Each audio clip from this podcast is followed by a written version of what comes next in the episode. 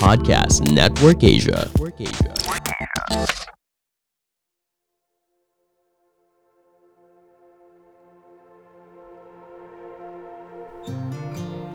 Napaka bilis mong masaktan kahit sa napakaliit na bagay. Napakabilis mong magmahal kahit sa napakaliit na bagay. Mapagpalayang araw sa inyong lahat. Ako si Edgar Calabia Samar, guro ng panitikan, wika at kulturang Filipino at may akda ng ilang premyadong nobela at aklat ng tula. Samahan ninyo ako sa season 2 nitong Mga Teorya ng Pagkahulog, isang podcast tungkol sa panitikan at pagsusulat at bayan na powered ng Podcast Network Asia at Podmetrics.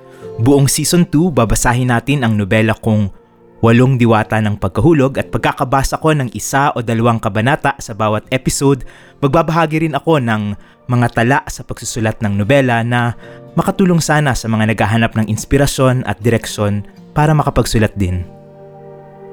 Kumusta na ba kayo? Kumusta ka na? Ako, heto.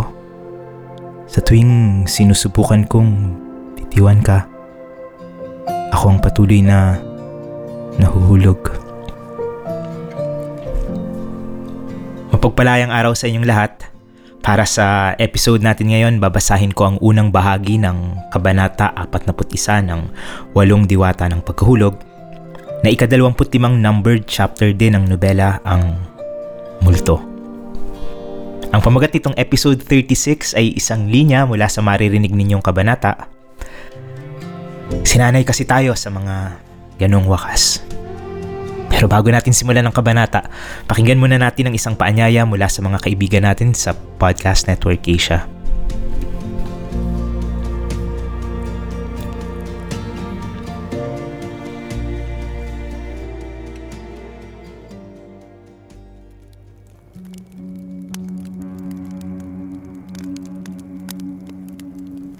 Mahilig ka ba sa kwentong kababalagan at misteryo?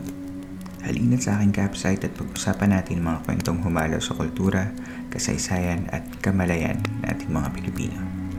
Ako si Earl, ang inyong campmaster at inaanyayahan ko kayong makinig sa Philippine Campfire Stories Podcast. Makinig ng libre sa Spotify, Apple Podcasts at sa inyong paboritong podcast platforms. 25 Multo Nung umalis si Glenn, pansikat na opisina pa lang ang internet. Kahit sa high school namin na 486 pa rin ang ginagamit ng mga computer, walang internet. Hindi pa kami nauusuhan ng email address. May mangilan-ngilan pa nga kumakagat sa pakikipag-penpal noon na nakukuha mula sa comics o sa song hits ang pangalan at address ng susulatan. Alam ni Glenn ang telepono namin sa bahay pero alam din namin na luho ang overseas call. Hindi siya tumawag kahit kailan. Kahit para man lang sabihin kung ano ba talaga ang address nila sa Canada na hindi pa niya alam kahit noong bago sila umalis.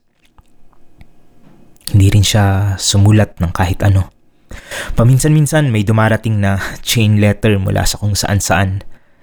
Kahit walang tatak ang selyo na nagmula sa Canada yon. Iniisip ko ang posibilidad na siya ang nagpadala noon at napagkatuwaan na naman niya akong takutin ng kung ano-ano. Mapupunggo ang sinasakyan ko. May mamamatay akong mahal sa buhay. Papagsak ako sa eskwela. At kung ano-ano pang trahedya kapag hindi ko ipinakopya ang sulat at tinakot din ang labin lima ko pang kaibigan. Kahit minsan, hindi ako nagpatakot. Hindi rin ako nanakot ng iba pa. At labing limang kaibigan. Pagkalipas lang ng ilang taon, halos wala na akong kilalang walang access sa internet, walang email address. Nang mauso pa ang Friendster, si Glenn ang una kong hinanap. Hindi ko sinabi kay Michael. Wala na noon si Eric. Search. Search. Pagkatapos ng ilang permutasyon sa buo niyang pangalan at sa mga palayaw na posibleng ginagamit niya, natagpuan ko rin siya. Tumaba ng konti sa picture. Naaalala ko yung picture namin sa Banahaw na hindi na namin nakita. Naipadevelop pa kaya niya yun? Ini-add ko siya sa list of friends ko at saka ako nagpadala ng maikling mensahe. Glenn, ikaw ba yan pare? Basta ka na. Kilala mo pa ba ako? Ilalagay ko rin sana. Nabalitaan mo bang nangyari kay Eric? Pero binura ko rin. Parang may mali sa tanong. Walang nangyari kay Eric. Wala namang nangyayari sa atin. Meron lamang tayong ginagawa at mga hindi ginagawa o ayaw gawin o hindi na magagawa. Kung itatanong ko yon baka ito rin ang mga natanggap kong sagot sa kanya. Hindi ko inasahan ang mahabang email ni Glenn na matatanggap ko pagkatapos ng mahigit isang linggo. Nung araw kung kailan hindi ko na inaasahang sasagot pa siya. Kung kailan naisip ko na baka hindi siya yun. Baka nagkataon na kapangalan at kamuka. Sobra namang pagkakataon. Pero kung minsan, sobra talaga ang mga pagkakataon. At baka kaya medyo tumaba siya sa picture doon dahil hindi naman talaga siya yon. Bago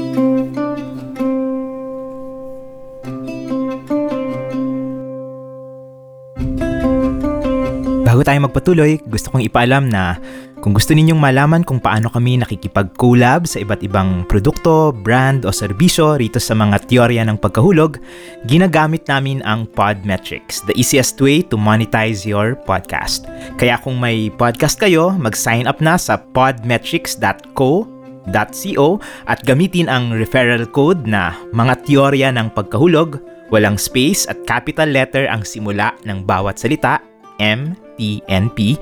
Again, ang referral code ay mga teorya ng pagkahulog.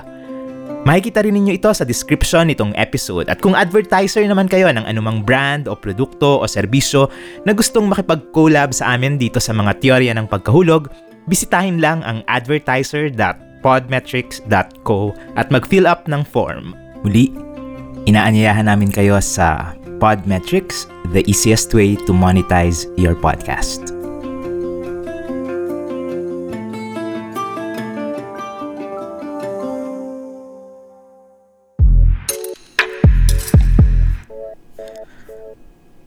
Wakas, sa wakas, pagkahaba-haba man daw ng ambisyon, sa katapusan din ng tuloy.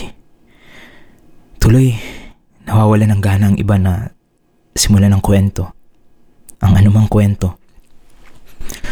Kung ganitong sa bawat bungad, tanaw ang kabilang dulo o ang lagusan na nagsasabi, hanggang dito na lamang, Finis ni walang pasasalamat o pamamaalam. Basta tapos na. Dead end. Kailangan mong bumunggo sa pader para matiyak na ito na nga ang dulo. Subalit, ngayon dito, halos inaasahan mo nang ibubuhol ang mga ugnayang kinalag at kakalagin ang anumang mga ibinuhol sa mga simula. Sinanay kasi tayo sa mga ganoong wakas. Wakas na magbibigay ng kaayusan. Wakas na magbibigay ng mga buong larawan. Wakas ng mga pagbubunyag. Wakas ng mga pagkabatid.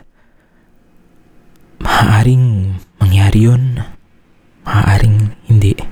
Ayokong pangunahan ng mga bagay. Ayoko ring mangako ng anuman dahil baka hindi ko mapanindigan. Ginawa ko na yun dati. At patong-patong na trahedya lang ang ibinunga. Ang masaklap, hindi lang sa akin, kundi lalo na sa mga taong mahalaga sa akin. Domino effect. Nakakapit nga kasi ako sa kanila. Kaya nang mahulog ako sa tuwing mahuhulog ako. Huli na bago ko matuklasang nakahawak pa rin ako sa kanila. Hindi nila ako iniiwan kahit sa mga sandaling yun o hindi lang nila alam na nahuhulog kami. Nung una, bago simulan ang lahat ng ito, madalas kong sinasabi sa sarili, ayoko nang makipag-usap sa matatanda, sa mga nuno dahil may kwento na sila. Buo na, may simula, may wakas. Samantala, sariwa ang kwento ng mga bata. Raw, wala pang editing, wala pang malay sa nosyon ng pagkakasunod-sunod. Walang kinakailangang wakas. Kailangan lamang hulihin kung paano mapasisimulan ang pagkakwento nila. Kapag nasimulan na, para yung bukal na liligwa ka ng sariwang kwento. Sariwang kwento na sa kanila lamang maaring magmula. Ganon karomantiko ang tingin ko sa mga bata. Noon, nalimutan kong naging bata rin nga ako. At bata pa ako kung tutuusin.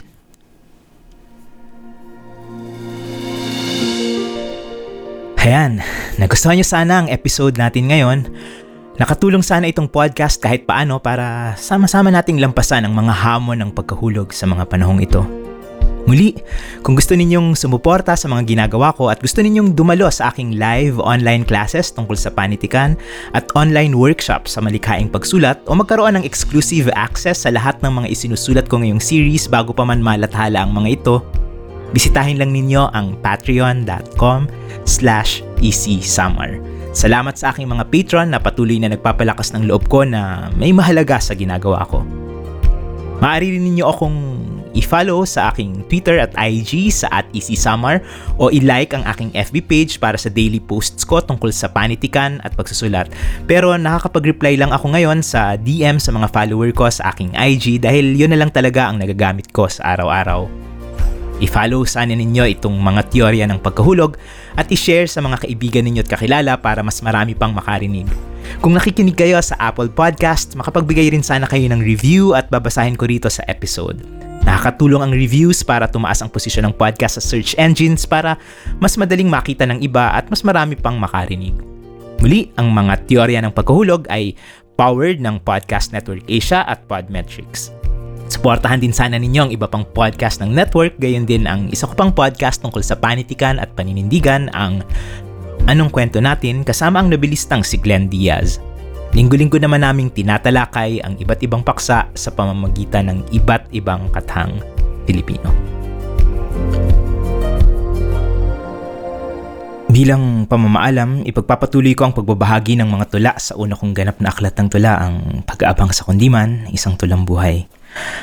Ang kasunod na tula ay mga hapon ng sipay na bahagi rin ng isa na namang pagtingala sa buwan at binasa ko noong Season 1, Episode 6. Kaya naman ang babasahin ko ay ang kasunod noong tula na Kailangan.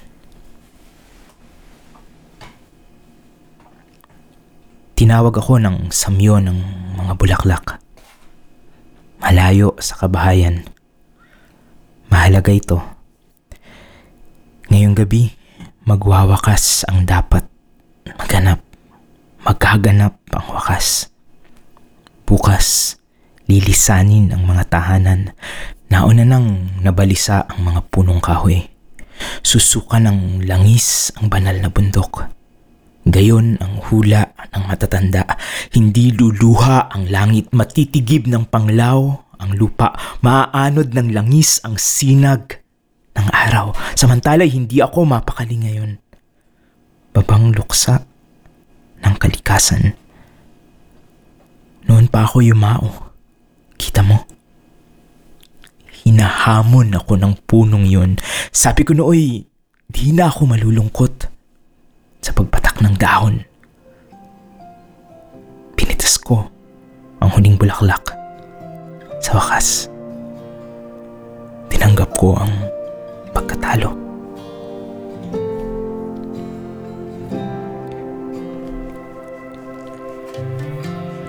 Gusto ko rin magpasalamat sa lahat ng aking patron sa aking Patreon site, lalo na sa aking mga patron sa loob ng mahigit isang taon na sina Elaine Borejon, Pinay Spartan, Kevin Cortez, Carlos Francis Baile, Nadia De Leon, Ruel Cruz, Brian Baluyot, Riku, Manderly, Jen Carentan, Stephanie Gonzalez, Mark Gaufo at Jurex. May dalawa rin akong exclusive podcast sa Patreon, ang Mga Liham kay Elias na lumalabas tuwing lunes hanggang biyernes at ang Kasaysayan ng Nobela na lumalabas naman tuwing Sabado at Linggo. Naliban sa access sa audio ng mga ito ay may kopya rin ng transcript ng bawat episode at ng lahat ng aking works in progress. Nagsasagawa rin ako ng live one-on-one session sa mga Santinakpan patron para gabayan kayo sa pagsusulat ng nobela o para sa pag-workshop ko ng inyong mga akda. Kung interesado kayo sa mga ito, bisitahin lang ninyo ang patreon.com slash easysummer para sa mga detalye. Meron din akong ongoing book giveaway sa aking IG para sa mga libro ng Janus Silang. Tingnan lang ang post ko roon noong September 5 para sa mga detalye. Samantala, available pa rin ang mga libro ng Santinakpan tulad ng Minamahal ang dinadala mo sa paglisan, mga pagsasanay sa pagsusulat at pag-iisa. At gusto kong pasalamatan ang lima sa mga bumili ng libro ng Santinakpan, sina Ian Jasper Doyola, Kimberly Ann Salas, Bernadette Fantolgo, Jerome Banagan at Doris Kaisip. Kung gusto rin ninyong umorder ng mga libro ng Santinakpan, bisitahin lang ang edgarcsamar.com slash santinakpan.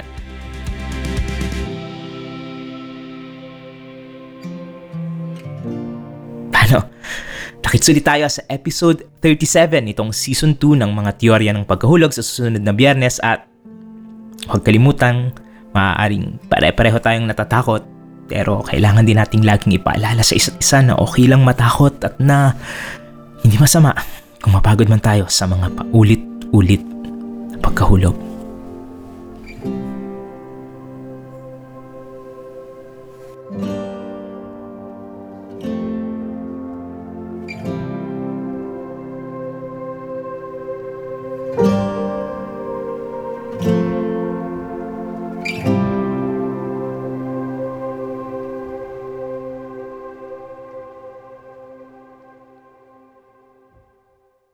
The views and opinions expressed by the podcast creators, hosts, and guests do not necessarily reflect the official policy and position of Podcast Network Asia. Any content provided by the people on the podcast are of their own opinion and are not intended to malign any religion, ethnic group, club, organization, company, individual, or anyone or anything.